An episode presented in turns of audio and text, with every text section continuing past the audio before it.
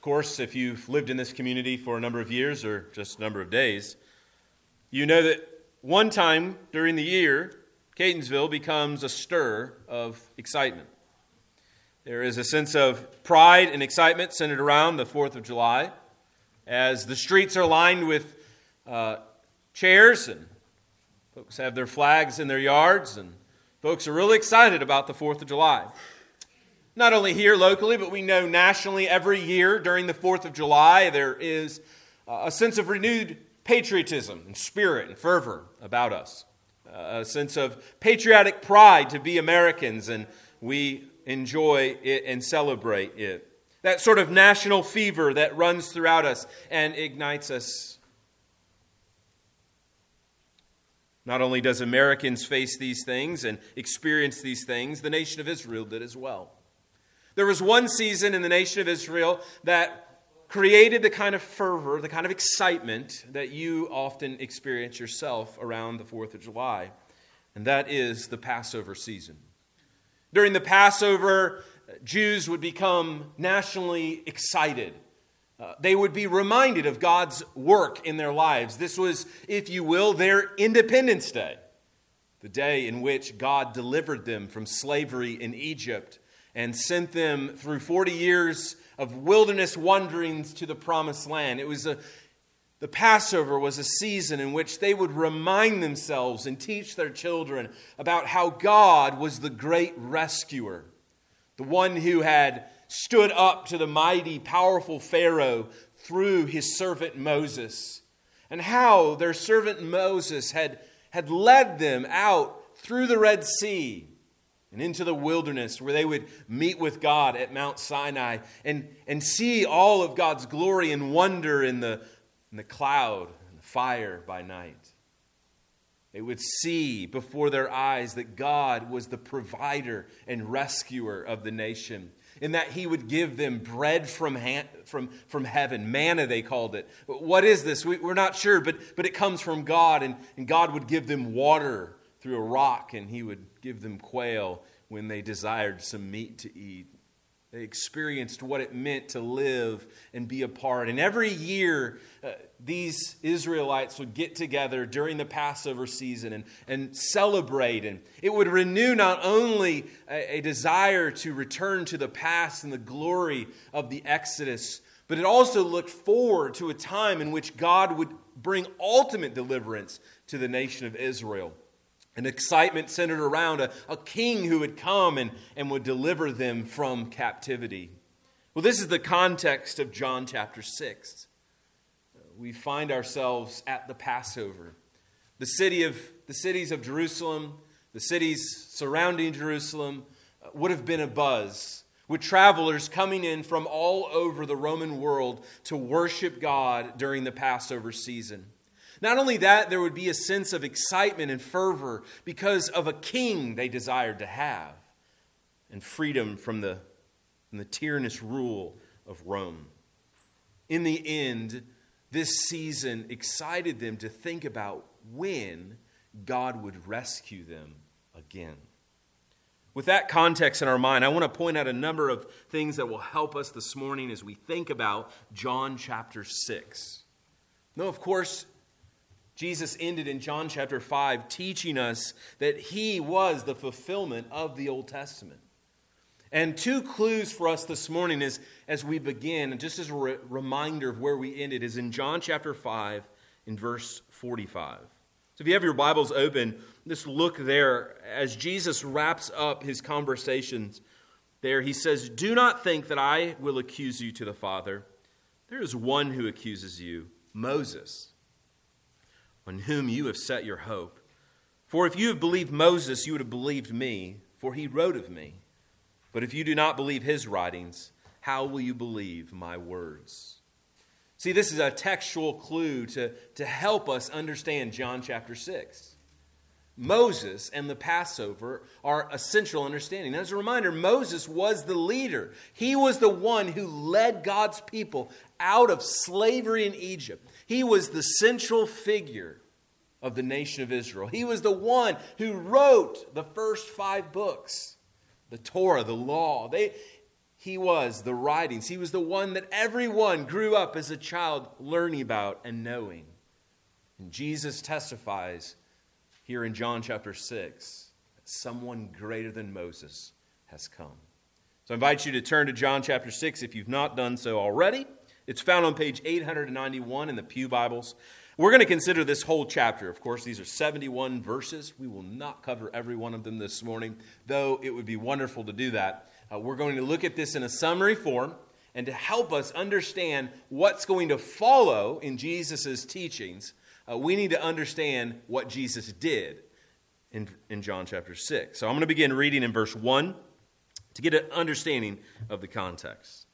After this, Jesus went away to the other side of the Sea of Galilee, which is the Sea of Tiberias. A large crowd was following him because they saw the signs that he was doing on the sick. Jesus went up on the mountain, and there he sat down with his disciples.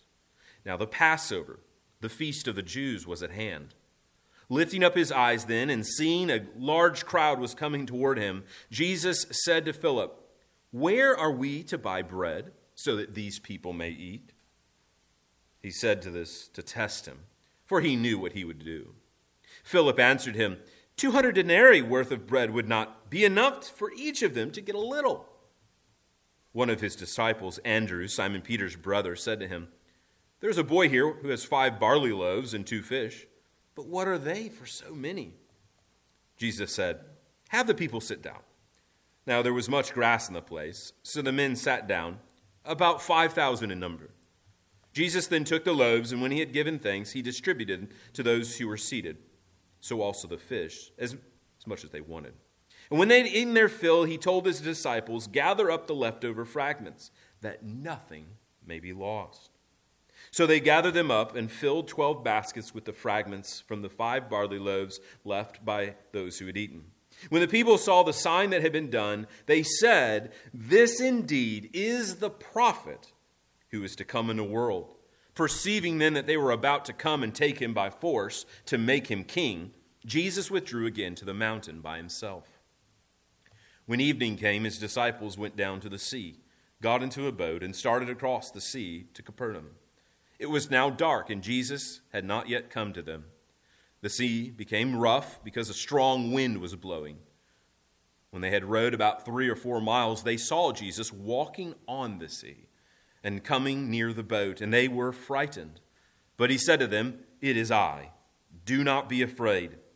Then they were glad to take him into the boat, and immediately the boat was at the land to which they were going. Well, friends, as we understand these two miracles, first, the miracle of Jesus turning these few loaves and few fish to feed a multitude, 5,000 plus men, women, and children. And Jesus walking on the water and miraculously moving that boat from one side of the sea to the other side. We understand what Jesus will mean when he teaches that he is the bread from heaven to summarize John chapter 6, I've summarized it with this statement Jesus is the bread of life who rescues God's people by his substitutionary death on the cross and gives them eternal life. The great themes we'll see in this particular chapter is that Jesus is the bread of life who rescues God's people. And more importantly, is how he will go about rescuing them. Jesus makes emphatically clear that he is the bread that has come from heaven. But he has not just come from heaven to heal sick people and feed people, but rather to give his life as a ransom for many, and thereby giving eternal life through his death on a cross. So this morning, our hope is to understand who Jesus is. Who Jesus is. This is the, the point of John's gospel: is to understand not only Jesus' identity, who he is, but also why he came, and to evoke a response from us. Remember, John told us that he is written to not only reveal truth about Jesus, but also to evoke a response to that revelation. Anytime the Bible reveals truth, it demands a response. Either you believe it or you reject it. And we see, similarly, here in John chapter 6, a similar theme of those who believe and those who reject. Well, this morning we want to just sort of walk through this passage in three points. First, we want to see the evidence that have been given in these two miracles and what they mean. We want to understand what happened because Jesus will use them as a canvas to paint a picture of why he came in later in the, in the, uh, in the chapter. So if you look there at chapter 6, verses 1 through 21, really we see the evidence that Jesus has come to rescue God's people. Then, secondly, we see in verses 22 through the end of verse 40 that Jesus reveals uh, really why he came and why the crowds were following him. So, in other words, he, he is exposing uh, the, the heart of man, your heart, this morning. And then finally, we see uh, the two hard sayings of Jesus in verse 41 through the end of the chapter. Jesus gives two hard sayings uh, that, that really confront at our desire to satisfy ourselves apart from Jesus and ultimately how one would respond. Well, let's walk quickly through these. Um, First, we see two evidences, two pieces of evidence that Jesus has come to rescue God's people. First, in the feeding of the 5,000, and second, in Jesus' miracle of walking on water. Of course, as you have your Bibles open and as you're thinking through that, I've already given you the sort of textual clues to give you an understanding of what this passage means. This passage doesn't mean that Jesus merely has some sort of power to make bread spread out and that he came to feed people. Jesus Christ's ministry isn't about just meeting people's physical needs.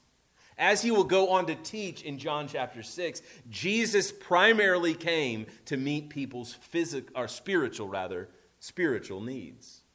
Jesus came to be the, the bread that the soul needs, not the, the bread that our stomach needs. Well, as we understand these, these two miracles, we need to have some Old Testament concept, uh, context to understand them. First, remember that when the nation of Israel left Egypt and were in the wilderness, there was, there was a big problem. There was probably around one to two million Israelites as they leave the, the nation of Israel. Where are so many people going to get enough food to feed themselves? They're nomads. They're wandering around. It's not like they can, you know, plant some corn and wait for it to grow and then harvest it. I mean, they're on the run. They are running. What, what are they going to do? They are going to starve to death. And so God miraculously provides for them every day manna from heaven. Uh, little flaky stuff that they would then take and eat. You'll be reminded that God told them to go out every morning and collect exactly what they needed for that day.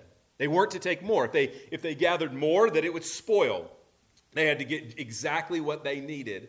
And then on the sixth day, they were to gather what they needed for the Sabbath day. That, in other words, they weren't to go out on the Sabbath day. The point of that Old Testament picture is that God rescues and provides for his people. And Jesus, here, by performing this miracle, by turning just a few into many, by feeding maybe probably 10 to 15,000 people on a hillside, was to display that he was like and greater than Moses. You see, he was like Moses in that he provided food to God's people miraculously.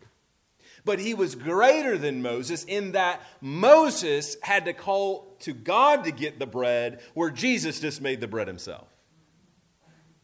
Jesus displays his miraculous power to feed God's people when they're hungry. He's using this as an illustration of what he's come to do spiritually, not physically. More than that, he is greater than Moses in that he is the fulfillment of what Moses prophesied. In Deuteronomy chapter 18, verse 15, excuse me.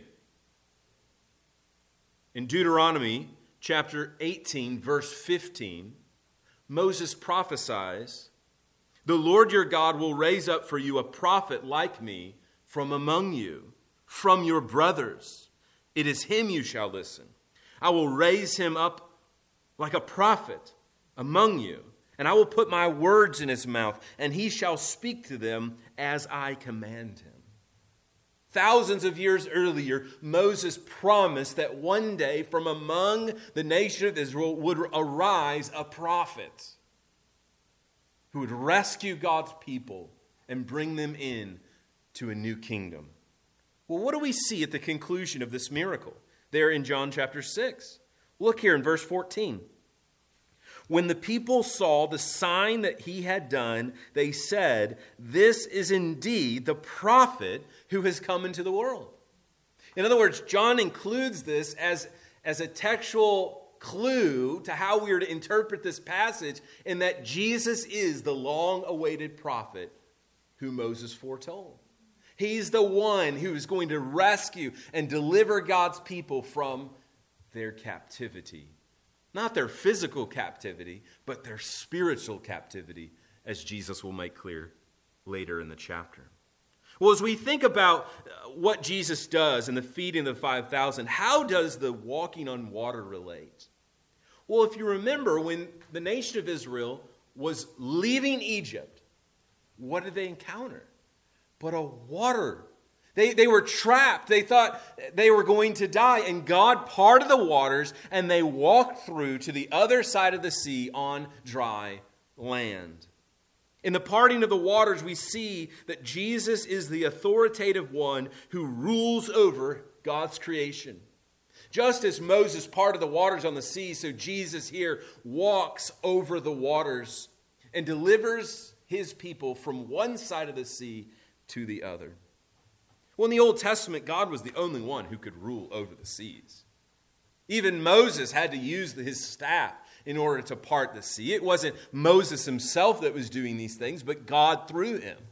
But here we see Jesus himself being the one who rules over the seas. So, for example, in Psalm 107, a psalm that many believe was fulfilled in this very act by Jesus. Listen to Psalm 107. Then they cried to the Lord in their trouble, and he delivered them from their distress. He made the storm be still, and the waves of the sea were hushed. Then they were glad that the waters were quiet, and he brought them to their desired haven. Jesus displayed that he was the one who ruled over creation, not only in creating the bread and the fish and multiplying them, but in his power to walk on water. This is why the author of Hebrews says in Hebrews chapter 1 and verse 3 that Jesus is the radiance of the glory of God and the exact imprint of his nature. And he upholds the universe by the word of his power. Jesus displayed power over the water because he could stand on it and not sink.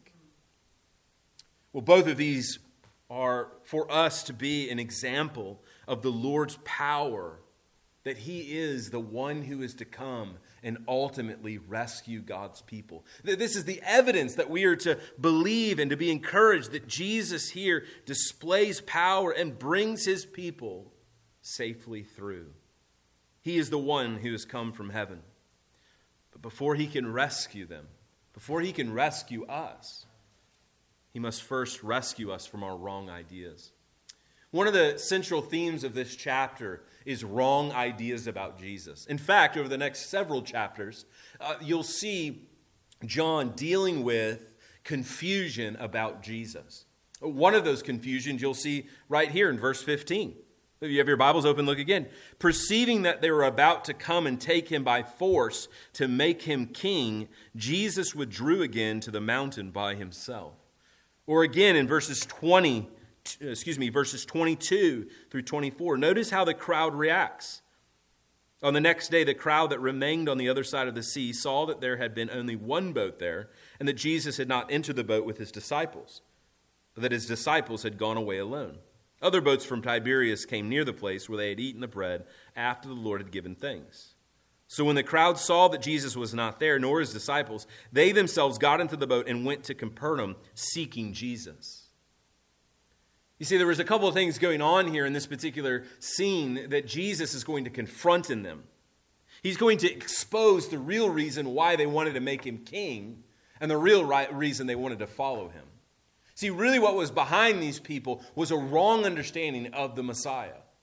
This is why Jesus often did things in secrecy, because people were so charged up with national pride in the midst of the Passover season and witnessing the fulfillment of the, the, the Mosaic prophecy that a, that a prophet would come, that they wanted a king who would deliver them from their worldly troubles. You see, what they wanted was a king who would get them out of Roman occupation.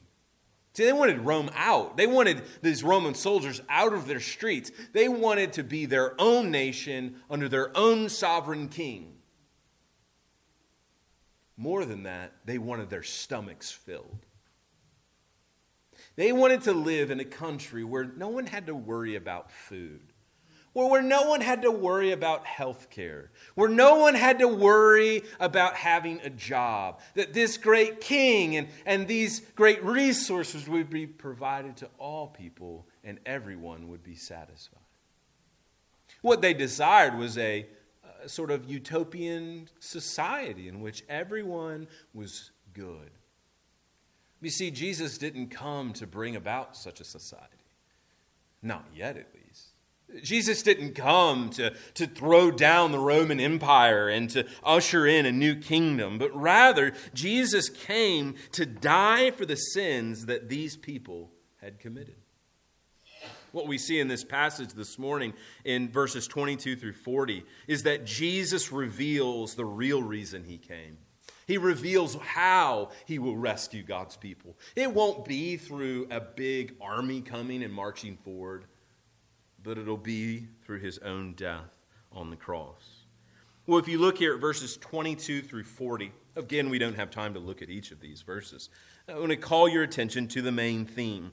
The main theme here is that Jesus will take the, the act of turning, uh, turning bread and multiplying it and apply it to himself.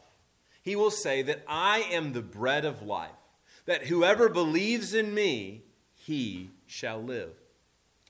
Now, Jesus is using a metaphor here. Jesus literally isn't bread that we go and eat, but rather that Jesus, by faith, he is the one who supplies our needs. Jesus begins here by exposing their motives.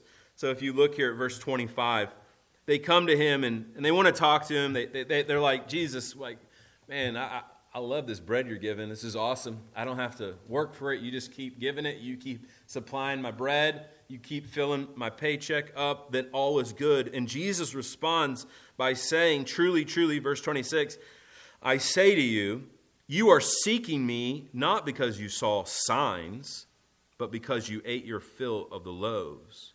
In other words, remember those signs that Jesus, the miracles that were supposed to point to, to, to believing in him and believing who he was. But, but, but for them, they, they were just happy to eat the bread. They were just happy because their bellies were full. And so Jesus warns them in verse 27 do not work for food that perishes, but for the food that endures to eternal life, which the Son of God, the Son of Man will give to him for on him God has set a seal. In other words, he says to them, Stop working for worldly things and start working for eternal things. This is a theme that we see over and over again in the New Testament. This, this aspect that as Christians, we want to strive for eternal matters and not consume ourselves with worldly matters. Jesus here is, is encouraging them to put aside working for these sort of things that perish. Food, of course, perishes, right? You buy bread, it perishes if you don't eat it. Here we see in this passage, Jesus says, What really matters is for you to pursue eternal life in me, for which I provide. Well, he goes on in verses 30 through 34 to explain what he means that he is the bread from heaven. And he basically interprets exactly how we have been thinking about this that he is the fulfillment of that Old Testament picture in the giving of bread from heaven. That Jesus is the rescuer. He's the one. And so, for example, he says, Our Father, or they question, Our fathers ate the man in the wilderness. As it is written, He gave them bread from heaven to eat. And Jesus has there in verse 32 his sort of key statement Truly, truly, I say to you, it was not Moses who gave you the bread from heaven, but my Father gives you the true bread from heaven. For the bread of God is, excuse me, for the bread of God is he who comes down from heaven and gives life to the world. And they respond by saying, Give us this bread always. In other words, Jesus is saying that he, by believing in him, that you and I receive bread eternally, that you and I are our souls are satisfied. Now, this implies a number of things, doesn't it? First, it implies that our souls are hungry. Friends, this is what sin often does. Sin seeks to satisfy that which only Jesus can. This is why you can never get enough of sin. This is why sin never satisfies. It's like bread, right? I'm sure maybe some of you ate this morning. And what will you do when you get home? Well, surely you will go home and eat. And then later in the evening, you will eat some more. And then in the morning, you will eat more. And then at lunch, you'll eat more. And then at dinner, you'll eat more. And this perpetually goes on. Why? Because food never satisfies. You don't just have one meal, no, you have multiple meals. And you've had multiple meals. And you will continue if you want to keep living, right? Jesus here is saying this spiritually that he is that which the soul is satisfied in. Friend, this is a reminder that the sin that you love will never ever satisfy your soul. Only God can satisfy. Jesus is the bread that satisfies you. Friend, flee that sin which you think will satisfy. It doesn't. It will not. It doesn't. You always have to get more and more. It's never enough. This is exactly what Jesus is seeking to expose here in this section and inviting them to believe on him. So, so how does, does one consume this bread of life that Jesus provides? Well, he tells us here in verse 35. Look here. I am the bread of life. Whoever comes to me shall not hunger, and whoever believes in me shall never thirst. In other words, by faith in Jesus, by believing that Jesus is enough, by saying, I believe that Jesus is the Christ, the Son of the living God, that I turn from being satisfied with sin to be satisfied with Jesus, by doing that, Jesus promises that you will never thirst again. Again, he's not speaking here of physical thirst or physical hunger, but spiritual hunger, spiritual thirst. Jesus satisfies. But I say to you that you have seen me and yet you do not believe. All that the Father gives me will come to me, and whoever comes to me I will never cast out. For I have come down from heaven not to do my will, but the will of him who sent me. And this is the will of him who sent me, that I should lose nothing of all that he has given me, but raise it up on the last day. For this is the will of my Father, that everyone who looks on the Son and believes in him should have eternal life, and I will raise him up on the last day. Jesus says, if you want your soul to be satisfied, look on me. If you want to stop this endless cycle of pursuing the things in this world and the sin that will not satisfy, the greed that will not satisfy, the lust that will not satisfy, the, whatever that will not satisfy, and you believe on me and trust in me, I promise you, he says, I will satisfy your soul for all of eternity, and I promise that one day I will come again and I will raise you up to eternal life. Now, you see some promises here in this passage, don't you? You see that first promise here that all that the Father gives to me comes to me. Well, this is the doctrine of election. This is clearly Jesus' teaching. He'll teach more of this in John chapter 10, but here we see a, a sort of a, a, an embryonic form of the doctrine of election. He says, All that the Father gives to me comes to me. Well, who, how do we know? How do we know? That, that's usually the question that follows. Well, how do we know who God's elect are? Well, he tells us, doesn't he? whoever comes to me. How do we know God's elect? Because they come to Jesus. How do we know who they are? We don't. We only know them by their fruit. And that fruit is, there in verse 38, is that they, excuse me, verse 37, is that they come to Jesus, and Jesus promises that if you come to me, I will not cast you out. And some may worry this morning, well, maybe I'm not one of the elect. Maybe I'm not one of these that the Father has chosen. Jesus says that whosoever comes to me, I will not cast out. And so the invitation is come to Jesus. You see, you won't come to Jesus unless the Father draws you, he says. He'll say as much later in this chapter that the Father works to bring Jesus' people to him, that this is a miraculous event. But Jesus here extends the invitation. I extend the invitation to you. And though we are staunch in our understanding of the, the, the divine sovereignty of God and salvation, that those whom he has predestined to be saved will be saved, while we believe that, we give a universal call to come to Jesus in the hope that all those who would hear that call would repent of their sins and trust in Jesus. You, you, see, the doctrine of election doesn't undermine evangelism, it actually fuels evangel- evangelism. You see, the doctrine of election right here fuels that whoever comes, comes not by the will of man, but by the will of God. So the Spirit works in our soul and brings life where there is death. The point is, is that Jesus has come to rescue, not by satisfying the desires of our, our souls and our wants in life and our desires to be the, the kind of king and the kind of Jesus we want, but rather to be the Jesus his Father sent him to be, to be the rescuer of our soul. Well, finally, we want to conclude our time with, by looking at these two hard sayings of Jesus.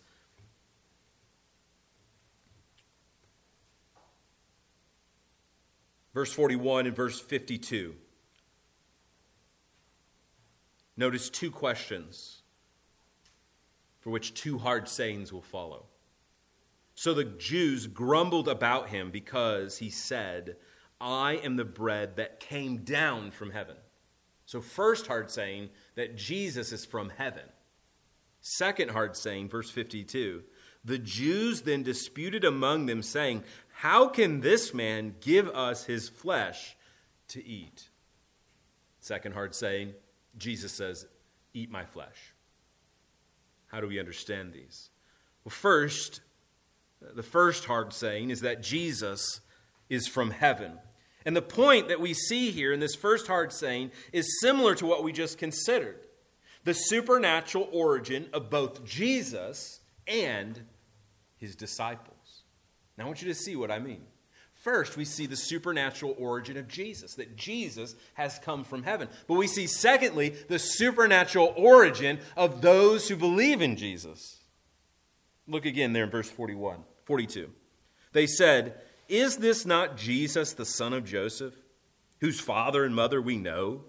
How does he now say, I've come down from heaven? In other words, like, we know where you live. We, we know your address. Uh, we've seen your mom. We've seen your dad. Uh, we're pretty sure you're not from heaven. Uh, you're from Nazareth. This is what they're confronting. Jesus answers them in verse 43 Do not grumble among yourselves. No one can come to me unless the Father who sent me draws him, and I will raise him up on the last day. It is written in the prophets, and they will be taught by God. Everyone who has heard and learned from the Father comes to me. Not that anyone has seen the Father, except he is who is from God. He has seen the Father. Truly, truly, I say to you, whoever believes has eternal life. I am the bread of life. Your fathers ate manna in the wilderness, and they died. This is the bread that comes down from heaven, so that one may eat of it and not die. I am the living bread that came down from heaven. If anyone eats of this bread, he will live forever. And the bread that I will give for the life of the world is my flesh.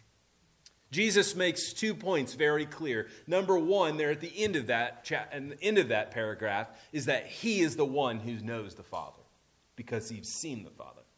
Eh, Jesus has made clear throughout John's gospel that no one has ever seen the Father. Not even Moses, remember, saw God. One great request that Moses had there on Mount Sinai was to see God. God said, No. You can see my backside, but you can't see my face. Because if you see my face, you'll die. Well, Jesus here makes a clear claim that he's greater than Moses because he's actually seen God the Father face to face. I've seen the Father because that's where I'm really from. Jesus here reveals his supernatural origin, but not only his origin, notice also the origin of those who believe. See, he's prodding them and poking them, and he's saying, Look, you can't see the truth because you're not from the Father either. Look what he says. Do not grumble among yourselves. In other words, don't worry, it's all good. No one, verse 44, means no one, just to be clear, in case you were confused. No one can come to me unless the Father who sent him draws him. Uh, friends, no one goes comes to Jesus on their own. No one wakes up and says, "Man, I want to follow Jesus today." You see no example of that in the New Testament, nor does any scripture support such foolishness. No one wants to follow Jesus. Why? Because of our sin nature, we want to follow ourselves. You see, the fundamental problem in hum- with humanity is the sin nature that has a desire to be king rather than allow God to be king. The fundamental issue with humanity is that we want to run our lives. This is what we see in the fall of man in Genesis chapter 3. That Adam and Eve said, No, God, we, we understand you've got all these rules and we want you to do these things, but no. we think we know best. And, brothers and sisters, prior to coming to know Jesus Christ, that is how you and I lived. Whether we were five or 50, we were in rebellion against God. And we wanted nothing to do with God. If, if we had to choose between God and ourselves, we would have chosen ourselves every day of the week. Sure, we might have occasionally said, well, I better clean myself up if this whole God thing is true. But generally, we still wanted to run our lives. Well, we see this even in the way the crowds reacted to Jesus. See, they didn't want Jesus to be the Jesus he revealed himself to be, they wanted their own Jesus, a Jesus who would be their puppet, who would free them from Roman captivity. Uh, friend, how are you making Jesus your puppet? Jesus reveals here a very hard saying.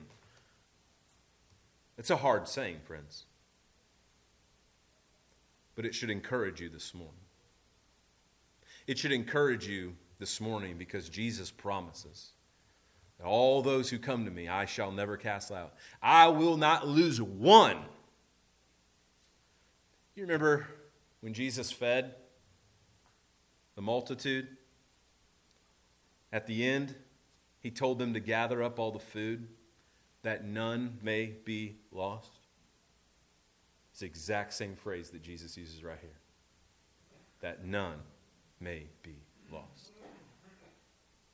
You see, friend, if you've, if you've been drawn by the Father, in other words, you've received the new birth and you've been regenerated and you've believed upon Jesus and you're now a new creation in Christ, you can never die. You have life forever. And the Spirit will get you home. Jesus promises that you will be raised again to new life. Do you believe in Jesus? Do you believe that He will raise you up on the last day?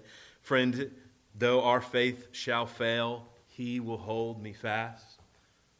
Perhaps this morning you doubt or are discouraged or maybe struggling in your faith, doubting what's next in life, He will hold you fast.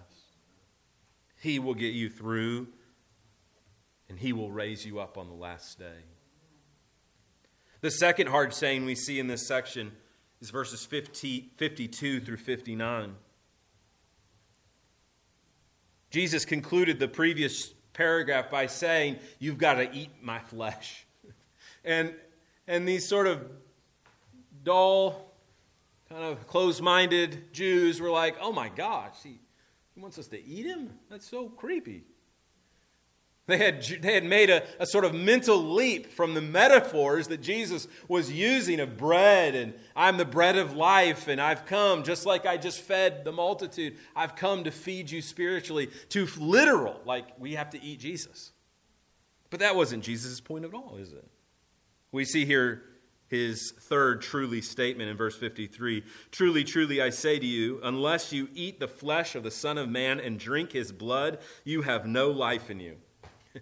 Was, was Jesus saying that we need to become cannibals? Not at all. Jesus here is metaphorically speaking about our faith in him, about feasting on Jesus, about believing on Jesus. He says, Whoever feeds on my flesh and drinks my blood has eternal life, and I will raise him up on the last day. For my flesh is true food, and my blood is true drink.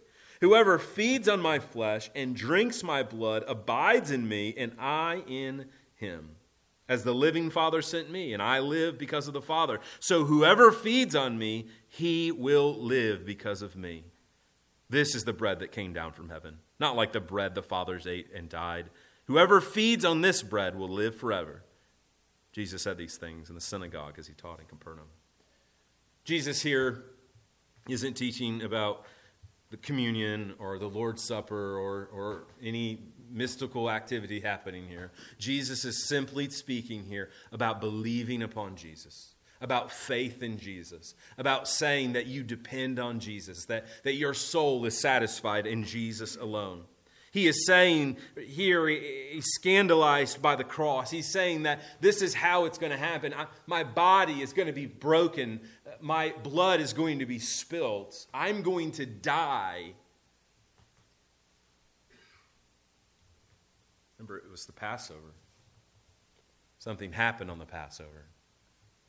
In order for God's people to be rescued from death, a lamb had to be slaughtered and the blood had to be painted on the doorpost. And this was reenacted year after year after year as a reminder that God rescues his people through the death of another. And this theme is, is woven throughout the Old Testament until it comes to the New. And we see Jesus saying, No longer will we sacrifice animals. Instead, I have come to sacrifice myself. You see, the, the cross and the, the atonement of Christ on the cross is scandalous, and it always has been scandalous. To a modern mind, it is scandalous to think that God would satisfy his justice through the death of an innocent man. What justice is that? That an innocent person dies for the guilty? That's not justice. Some in the modern mind would say that it that amounts to child abuse, that the father would slaughter his own son to satisfy his own insatiable desires. No, Jesus makes clear that he has come of his own volition to do his Father's will, to satisfy his Father's wrath through the death of himself for the sins of all those who would turn and trust in him. Friends, the cross will always be scandalous.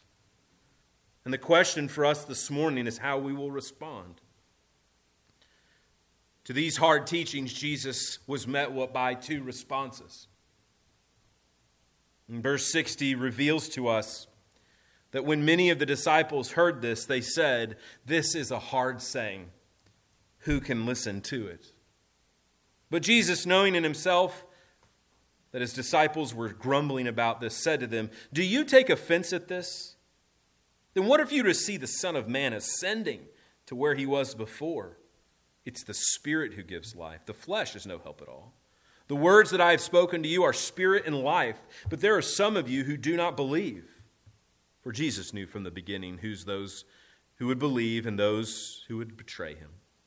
And Jesus said, Truly, truly, I say to you that no one comes to me unless it is granted to him by the Father. You see, false disciples are, are offended by Jesus' words. Are you offended by Jesus? False disciples fail to realize that Jesus' words are spirit inspired. In other words, Paul will say it this way that only by the Spirit can you confess Jesus as Lord. False disciples refuse to come to Jesus and believe in him. They might follow him, they might give some sort of assent to him. Yeah, I like Jesus. But they're not following Jesus.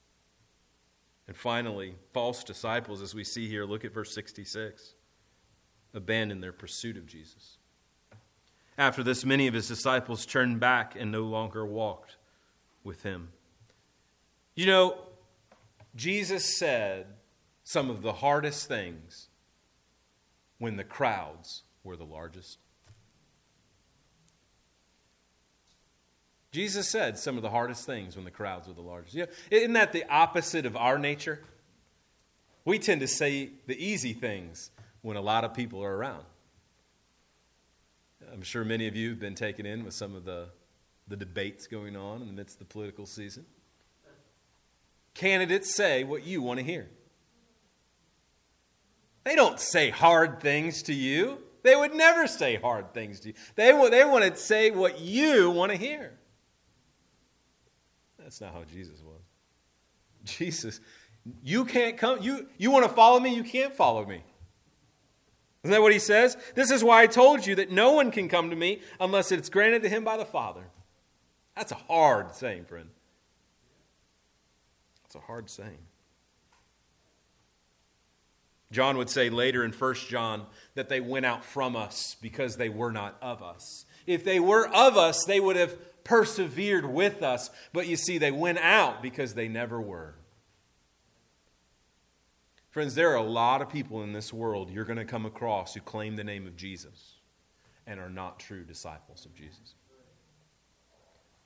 You're going to come across a lot of people who say, Lord, Lord, who are going to wake up one day to a fiery hell.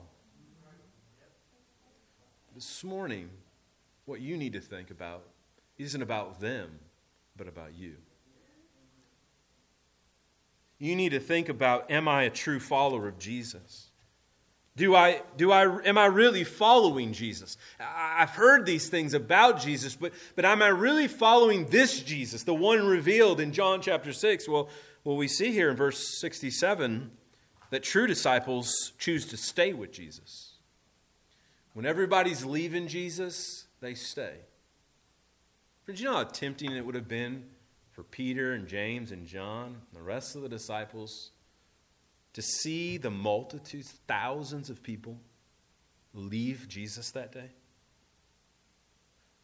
Again and again, to see people leaving, yet they choose to stay. So Jesus said to the twelve, Do you want to go away as well? Friend, do you want to go away as well? This world is, is not warming up to Jesus, all right?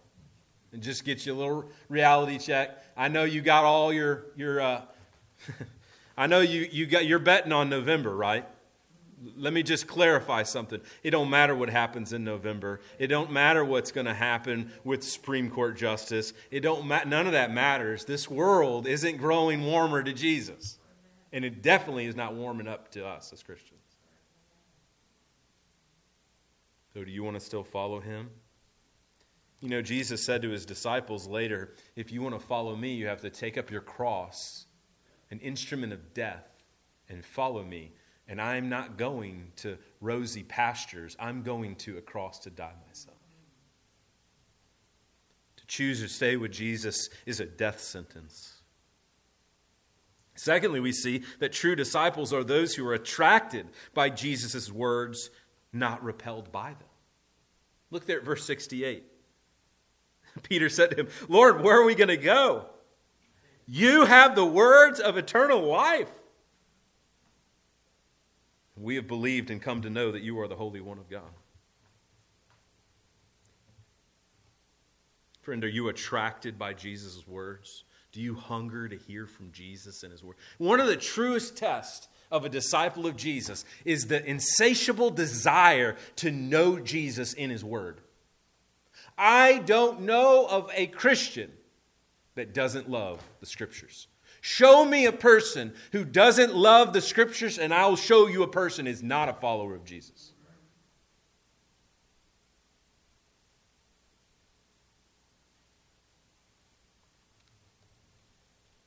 Thirdly, we see here a true follower of Jesus recognizes that Jesus is the Messiah and they believe in him.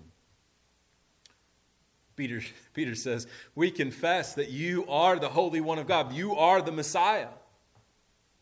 Friend, you cannot be a Christian and not believe that Jesus is the Christ, the Savior of the world. You just can't. There, there's no category. Jesus isn't just merely a prophet, a wise teacher, someone who's helping you get through the day. He is the Holy One of God, the one that we heard Sean read about that was there before the throne with the myriads of myriads, the thousands of thousands, ten thousands times ten thousands, worshiped by.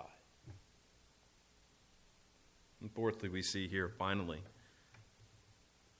that true disciples of Jesus realize the ever present danger of betraying Jesus. Look here at verse 70 and how it ends. Jesus answered him, Did I not choose you, choose you, the twelve, and yet one of you is a devil? He spoke of Judas, the son of Simon Iscariot, for he, one of the twelve, was going to betray him. Understanding Simon, or Judas rather, Simon Iscariot, to understand the danger of betraying Jesus. It's an ever present danger in our lives, a temptation to betray Jesus. We may do it subtly when we're confronted with maybe moral teachings or moral ideas in our culture that everyone else accepts, yet we know the Bible teaches contrary to. It may be easy to deny Jesus when the crowds are leaving. It might be tempting to deny Jesus when we do recognize and see that this world isn't coming to Jesus, but is hell bent on destroying the kingdom of Jesus. Friends, this is a true disciple, one who's humble. You heard it when you read Psalm 25 that those who are true Followers of God are those who are humble, who fight against the temptation to pride, and are continually trusting in the finished work of Christ. For Jesus is the bread of life who rescues, and he will rescue you today if you will only turn from your sin and trust in him. We have witnessed it through the miracles of the feeding of the 5,000 and the parting of the waters. Jesus has come to die the death you and I deserve, and to usher us to eternal life by doing the work of the Father, by believing in the Son for eternal life. Let's pray. Father, we do pray this morning that we would know Christ better, that we would be true disciples, that we would follow Jesus to our own death that we would feast upon the words of Christ, that we would confess with Peter that, that Christ is the one who, who is the Holy One. of He is the words of eternal life. There's, there's, there's no one else. Father, I pray for the non believer and, un- and believer alike that we would find satisfaction in Jesus today. For your glory and our eternal good in Christ's name. Amen.